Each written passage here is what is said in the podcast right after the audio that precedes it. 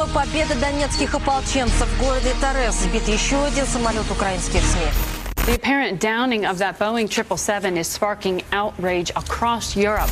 Aan boord zouden 280 mensen zijn en 15 bemanningsleden. Bij elkaar bijna 300 mensen dus. We intercepted a number of phone calls between the terrorists who were talking about uh, having shut down the plane. Op basis van het onderzoek hebben wij besloten vier verdachten te vervolgen voor het neerhalen van vlucht MH17. Je hebt flink wat onderscheid in nieuws. Je hebt gewoon dag tot dag nieuws. En dan heb je breaking nieuws. En dan heb je nieuws waarover mensen later de vraag stellen: waar was jij toen je dat hoorde? Dat zijn zeldzame gevallen. Bijvoorbeeld toen de Berlijnse muur viel. Het nieuws werd vandaag overheerst door de gebeurtenissen in Berlijn. U krijgt van ons dus geen overzicht van het overige nieuws zoals u dat altijd krijgt, want alles valt in het niet bij die gebeurtenissen daar in Duitsland. Toen de vliegtuigen in de Twin Towers vlogen. It's 8:52 here in New York. I'm Brian Gumble. We understand that there has been a plane crash on the uh, southern tip of Manhattan. En 17 juli 2014 was er ook een. Spitsuur. Petra Grijs. Het is 2 over 7. Goedenavond, welkom bij deze extra uitzending van BNR Nieuwsradio. Wij zenden extra uit omdat een Maleisisch passagiersvliegtuig dat van Schiphol op weg was naar Maleisië is neergestort op Oekraïns grondgebied. Ik weet nog wel goed waar ik was toen de MH17-vlucht neerstortte. Ik was uh, een van de twee personen op de late redactie. En toen wij dit zagen, zeiden wij tegen elkaar: het zou toch niet dat die neergeschoten zou zijn. Nou, later bleek dat dus wel het geval.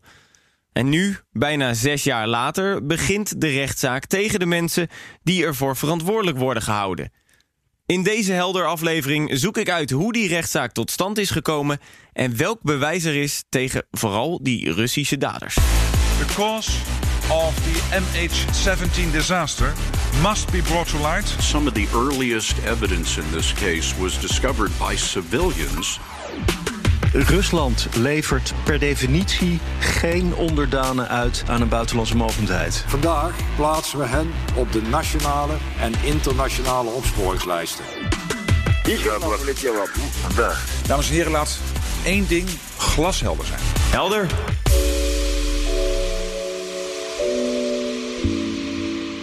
De rechtszaak start op 9 maart en werd in de zomer van 2019 aangekondigd.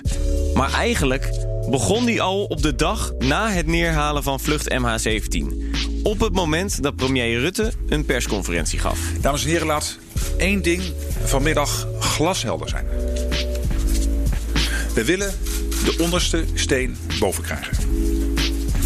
En als duidelijk wordt dat dit een aanslag was, dan zal ik er mij persoonlijk voor inzetten dat de daders worden opgespoord en hun gerechte straf krijgen. Eerder zullen we niet rusten. En voor als je nog twijfelt aan deze boodschap, hij herhaalde hem niet veel later tijdens een toespraak bij de Verenigde Naties. The cause of the MH17 disaster must be brought to light and those responsible must be brought to justice. Het onderzoek moest er komen en de daders moeten berecht worden. En omdat de meeste slachtoffers van de ramp uit Nederland komen, nam ons land de coördinerende rol op zich. En dat doen we in het Joint Investigation Team, het JIT. Onthoud deze afkorting, want het JIT speelt een centrale rol in dat onderzoek. Ga je nog heel vaak horen in deze podcast en sowieso heel vaak in het nieuws van de komende maanden en de komende jaren. Dat Investigation Team is drie weken na de crash gestart en daarin... Werkt Australië, België, Maleisië, Nederland en Oekraïne nauw samen. Deze samenwerking is intensief, constructief en gericht op één gezamenlijk doel. En dat is achterhalen van wat is er gebeurd en wie daarvoor verantwoordelijk zijn. Je hoorde hier het JIT.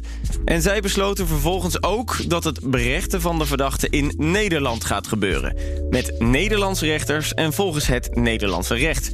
En de rechtszaak wordt gehouden in het justitieel complex Schiphol met daarnaast een gigantisch perscomplex. Je moet je voorstellen, het is een tijdelijk gebouw. Een gebouw van een metertje of uh, 30 bij, uh, bij 80. Uh, bestaande uit drie zalen.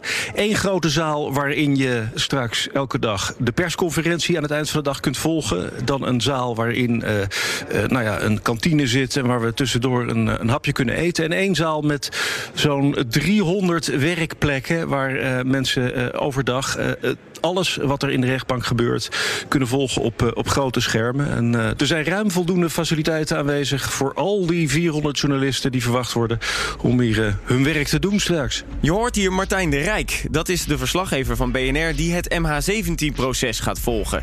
En die blijkbaar nu al in het gebouw is. En dat terwijl ik deze podcast met hem opneem, terwijl de rechtszaak nog niet eens begonnen is. Nou ja, ik moet net als al die, al die andere journalisten... moet ik mijn accreditatie uh, ophalen. Uh, en dat moet ruim van tevoren gebeuren. Of in ieder geval, je bent verstandig als je dat ruim van tevoren doet. Uh, er worden zoveel mensen verwacht. Dat worden hele lange rijen. Dus ik dacht, ach, laat ik alvast eventjes het terrein verkennen. En dan heb ik de papieren ook maar meteen geregeld. Oké, okay, logisch. Dan laat ik Martijn even die accreditatie zoeken... en spreek ik hem zo weer.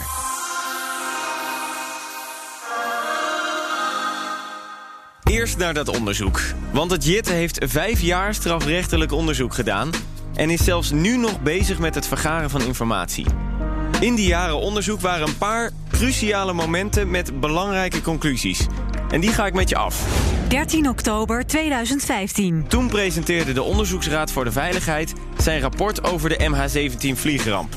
Die heeft het vliegtuig met de gevonden wrakstukken gereconstrueerd en is tot de conclusie gekomen dat het is neergehaald door een boekraket. Op wrakstukken zijn veel restsporen van explosieven aangetroffen, die overeenkomen met raketdelen die op de crashlocatie zijn gevonden. De gevonden fragmenten en verfsporen duiden op een raket met daarop een bepaald type raketkop, gelanceerd door een boek-grond-luchtraketsysteem. 28 september 2016. Een jaar later komt het JIT met zijn eigen rapport. En daarin staat dat ze precies weten wat voor een boekraket het was. En dat die is afgevuurd met een Boek Taylor. En dat deze Buk Taylor afkomstig is van het grondgebied van de Russische Federatie. En na lancering weer terug is gebracht naar het grondgebied van de Russische Federatie. Uit al dat bewijsmateriaal kunnen wij de conclusie trekken dat de afvuurlocatie een landbouwveld betreft bij Pervomaiske. 24 mei 2018. Nog eens twee jaar later weet het JIT het zeker. De boekinstallatie komt uit Rusland. En voor dat strafrechtelijk onderzoek kreeg het JIT al een tijd hulp van een groep onderzoeksjournalisten vertelt het Amerikaanse onderzoeksprogramma 60 Minutes. Some of the earliest evidence in this case was discovered by civilians who were looking for information, photographs and videos on the internet and they were being led by this gentleman by the name of Elliot Higgins. Higgins had just days before started what is essentially an online detective agency that he called Bellingcat. Zo lukte het Bellingcat om op basis van foto's en video's precies de route te berekenen die de boek op de heen- en terugweg heeft afgelegd. Someone actually um, calculated the routes between the vehicle yard and that first video we saw, and then used Google Street View to basically drive down the road, the same route, until he managed to actually find a location that matched this place exactly. En zo konden ze concluderen dat de boekraket van een Russische militaire brigade is uit Koersk. And in Kursk there's a missile brigade called the 53rd Air Defense Brigade, and we were able to establish for certain the missile launcher came from that particular brigade. Bellingcat heeft zijn informatie altijd gedeeld met het JIT, die het vervolgens op echtheid heeft onderzocht en vaak hetzelfde concludeerde. En het JIT heeft een soort boekvingerafdruk gemaakt, zodat ze precies wisten dat dit ook echt de boekraket was die gebruikt is, vertelt Martijn de Rijk. Die trouwens nog steeds aan het wachten is op zijn accreditatie. Je kunt op foto's zien waar een kras zit op die linkerkant. Daar precies ter hoogte van uh, dat ene wiel. En dat ene wiel dat is bij die ene boek waar we het over hebben. Hè? Uh, daar ontbreken de spaken aan. Nou, op die manier kunnen ze echt exact zeggen van... het was die ene boekinstallatie. 19 juni 2019. En dan komen we misschien wel bij het belangrijkste moment van het onderzoek. Op deze dag gebeurden er namelijk twee belangrijke dingen. Als eerste komt Bellingcat met een nieuw rapport. Daarin hebben ze 150.000 telefoongesprekken rond de tijd van het neerhalen van de MH17-vlucht geanalyseerd. Die hebben ze ook gepubliceerd en daardoor komen er belangrijke verdachten in beeld. Onder andere een officier die een paar minuten voor het ongeluk aangeeft dat er een vliegtuig aankomt. This conversation supposedly took place at 418 on July 17th, 2014, just two minutes before MH17 was shot down. Vlak na deze onthulling komt het JIT met de vier verdachten in de zaak. Vier namen die ook in het Bellingcat-onderzoek voorkomen. Vandaag sturen wij internationale aanhoudingsbevelen uit voor de vier verdachten die wij gaan vervolgen. Ook plaatsen we hen op de nationale en internationale opsporingslijsten. En om die reden maken we de volledige namen bekend en tonen we hun foto's. De vier personen waarom het gaat. Als eerste Igor Girkin. Dat is een Rus en hij was de defensieminister van de rebellenrepubliek Donetsk.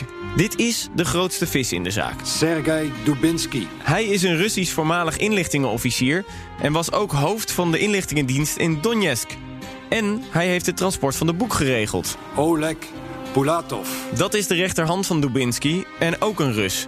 En hij was ook verantwoordelijk voor het vervoer van de boek. En Leonid Garchenko. Dit is de enige Oekraïner uit de zaak en hij was de baas van het peloton dat de boek bediend heeft. Deze vier worden dus vervolgd op basis van de informatie die het JIT heeft. Maar de vraag is, is er meer informatie dan er al gecommuniceerd is? Dat is vooral gissen, zegt Martijn. We weten niet wat het Openbaar Ministerie, wat het JIT daar allemaal uh, in die dossiers gestopt hebben. En uh, dat het een flink dossier geworden is, uh, dat weten we al wel. 35.000 pagina's. Maar of ze alles helemaal rond hebben, ja, dat wordt nog eventjes afwacht. Goed, hoe gaat deze zaak nu verder? We weten dat de zaak lang gaat duren. Waarschijnlijk tussen de twee en de vier jaar. En de komende maanden zal de zaak vooral in het teken staan van de inhoudelijke behandeling, vertelt de persrechter. De inhoudelijke behandeling van een strafzaak verloopt eigenlijk altijd hetzelfde en wordt gestart met het uitspreken van de beschuldiging door het Openbaar Ministerie. Dat heet de voordracht. Daarna wordt de inhoud van het dossier besproken en worden er vragen aan de verdachte gesteld. Belangrijke stukken in het dossier, belastend bewijs en ontlastend bewijs komen aan de orde. Vervolgens worden de slachtoffers en de daders gehoord. Komt het OM met een strafeis en mogen de verdachten zich verdedigen. En tot slot besluit de rechter wat de straf wordt. Kort samengevat voor een heel lang proces. Maar het is vooral een proces van opmerkelijkheden. Als eerste, de verdachten zijn er niet. Want Rusland levert geen eigen burgers uit en de Oekraïense verdachte die is al een tijd zoek in het land. Dus de rechtszaak wordt gehouden zonder verdachte. Een van de Russen, Oleg Pulatov, die laat zich wel bijstaan door twee Rotterdamse strafrechtadvocaten. Dus die zijn er wel voor hem bij. En dan nog iets over de zaak. We willen de onderste steen boven krijgen. Gaat deze belofte wel lukken als de verdachten er niet zijn om hun verhaal te vertellen? Dat is lastig te zeggen. Maar misschien komen we wel meer te weten door het flinke aantal getuigen in de zaak. Ook al blijft een groot deel anoniem, vertelt Gert-Jan Dennekamp van Nieuwsuur. Ja, wat misschien uh, wel het meeste uitzonderlijkheid van deze zaak benadrukt... is een brief die eind vorig jaar door het Openbaar Ministerie aan de verdachte is uh, gestuurd. En daarin schrijft het Openbaar Ministerie dat ze verzoeken om de identiteit van 14 getuigen te beschermen. Omdat, zo schrijven ze, er aanzienlijke risico's zijn voor die getuigen. En de rechtercommissaris moet daarmee instemmen en die heeft daarmee ingestemd, staat ook in die brief. En die uh, is ook van mening dat de veiligheid van die getuigen in het geding is als hun identiteit bekend uh, wordt. Tot slot is het ook ook lastig om de verdachte in deze zaak voor moord te veroordelen. Vertelt Martijn de Rijk. Ja, dat is wat het OM uh, wel heel erg graag uh, wil gaan doen. Uh, ze veroordelen voor moord. Maar dat is best wel ingewikkeld als je erover nadenkt. Hè? Je moet je voorstellen, veel mensen denken dat het eigenlijk een misverstand was. Dat ze ja, dachten waarschijnlijk een Oekraïns uh, transporttoestel uh, neer te halen. En dan betekent het eigenlijk dat je ja, uh, toch ook niet echt kunt spreken van voorbedachte raden. En voorbedachte raden heb je nodig om van moord te kunnen spreken. En als ze uiteindelijk dan een straf krijgen, voor moord of niet. Geldt deze belofte van Rutte dan nog wel? Dan zal ik er mij persoonlijk voor inzetten dat de daders worden opgespoord en hun gerechte straf krijgen. Zullen de verdachten de straf ooit wel ondergaan? Martijn denkt van niet. Die kans daarop lijkt heel erg klein. Uh, je moet je voorstellen, Rusland levert per definitie geen onderdanen uit aan een buitenlandse mogendheid. Ja, en dan zit je eigenlijk al vast. Dus uh, de kans dat Rusland vervolgens ook beslist. Uh, nou, dan mogen ze het bij ons uitzitten, die straf. Nou, dat zou dan een theoretisch nog een optie moeten zijn. Maar dan zou Rusland wel echt moeten beslissen om mee te werken aan het hele strafproces. En vooralsnog ziet het daar echt uh, compleet niet naar uit. Toch is het zeker de moeite om deze zaak te volgen. Want het kan voor een stuk gerechtigheid en duidelijkheid zorgen voor de nabestaanden en voor Nederland. En als er ooit een ander Russisch regime komt, kan die altijd nog beslissen om de verdachten in de toekomst hun mogelijke straf te laten uitzitten. En ja, dan rest me eigenlijk nog maar één ding in deze podcast. Martijn, is die accreditatie al binnen? Ja, en dat ging heel snel. ik kwam aanlopen en uh, tot mijn grote genoegen was ik uh, uh, meteen aan de beurt. Dus dat was een, een eitje. Ik hoop dat het, het verder hier ook allemaal zo op rolletjes loopt. Want nou ja, dat smaakt er naar meer. Nou, dat is dan wel weer mooi. Dan kunnen we de komende jaren jou volgen tijdens dit proces. Helder? Vond je deze podcast nou leuk? Abonneer je er dan op in je favoriete podcastplatform. En heb jij zelf een vraag die ik moet uitzoeken? Mail die dan naar podcast.bnr.nl. Volgende week weer een nieuw onderwerp. Lekker helder.